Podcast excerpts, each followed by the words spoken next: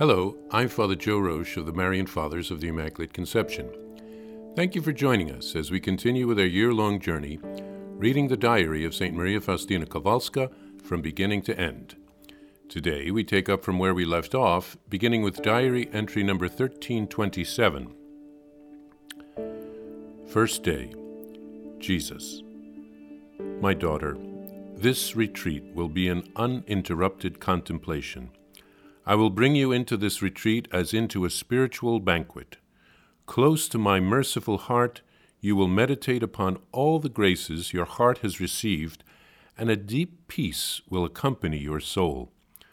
I want the eyes of your soul to be always fixed on my holy will, since it is in this way that you will please me most.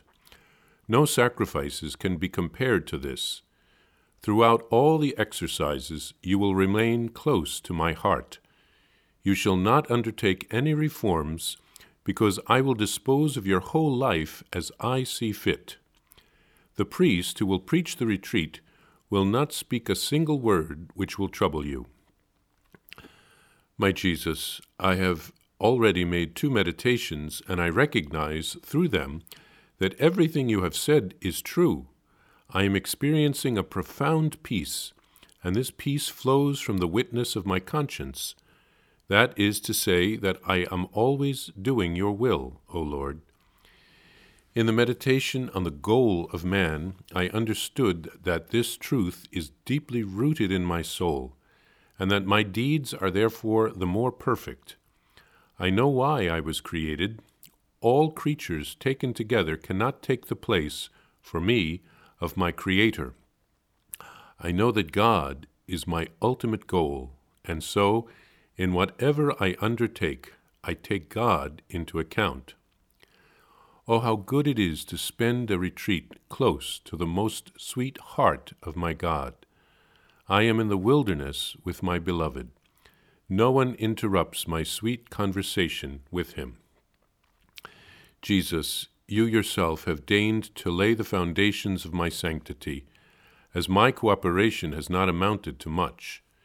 You have taught me to set no store on the use and choice of created things, because my heart is of itself so weak. And that is, this is why I have asked you, O my Master, to take no heed of the pain of my heart, but to cut away whatever might hold me back from the path of love. I do not understand you, Lord, in times of sorrow, when you were effecting your work in my soul. But today I understand you and rejoice in my freedom of spirit. Jesus himself has seen to it that my heart has not been caught in the snares of any passion. I have come to know well from what dangers he has delivered me, and therefore my gratitude to my God knows no bounds. Second day.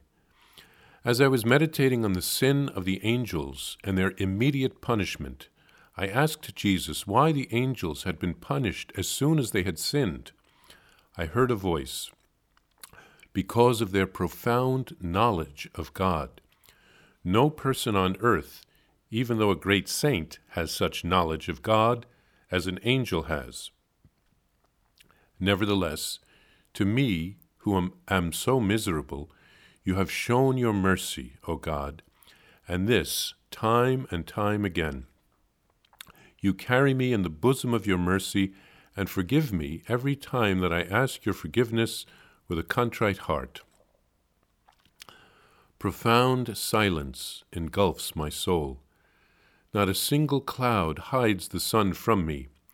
I lay myself entirely open to its rays, that his love may effect a complete transformation in me.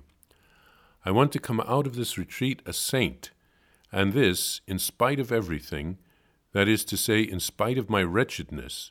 I want to become a saint, and I trust that God's mercy can make a saint even out of such misery as I am, because I am utterly in goodwill.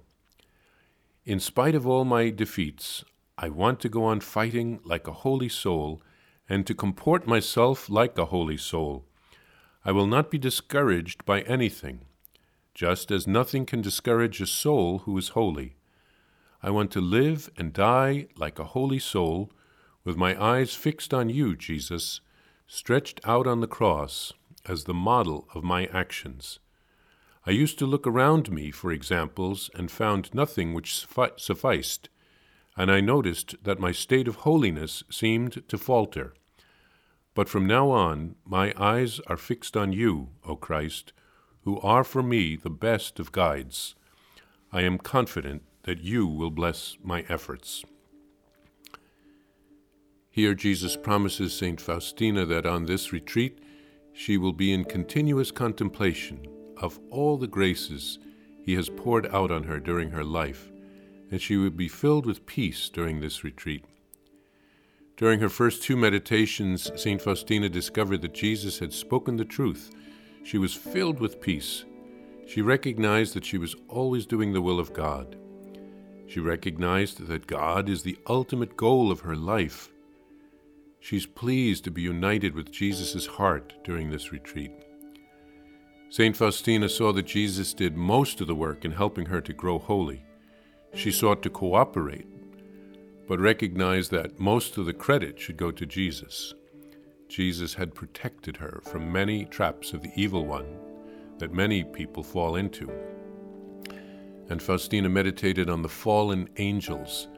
Their punishment came quickly because they knew so much more about God than we do. Their choice to reject God was so much worse than the choices we make because they clearly knew what they were rejecting. During the retreat, Saint Faustina basked in the rays of God's mercy like someone sunbathing on a beautiful day. She really wanted to become a saint, and she knew that God could get her there as she continued to open herself to his graces. She declared her readiness to continue the struggle. She knew that God would always be with her.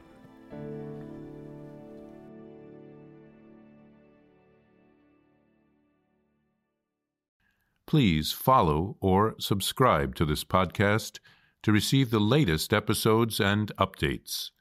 If you have enjoyed this podcast, I invite you to leave a review.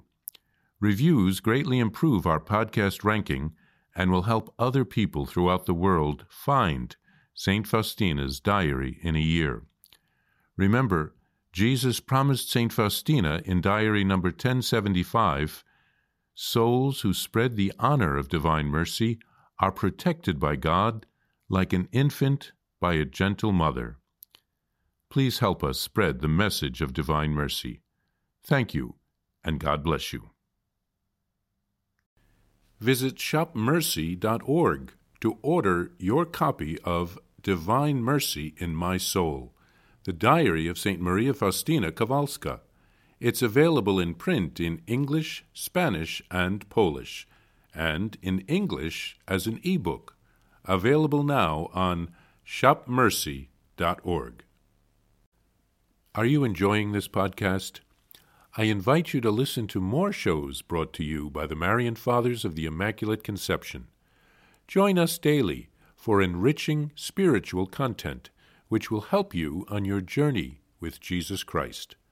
Simply visit divine mercy plus dot org for a complete list of our shows. That's divine mercy plus dot org.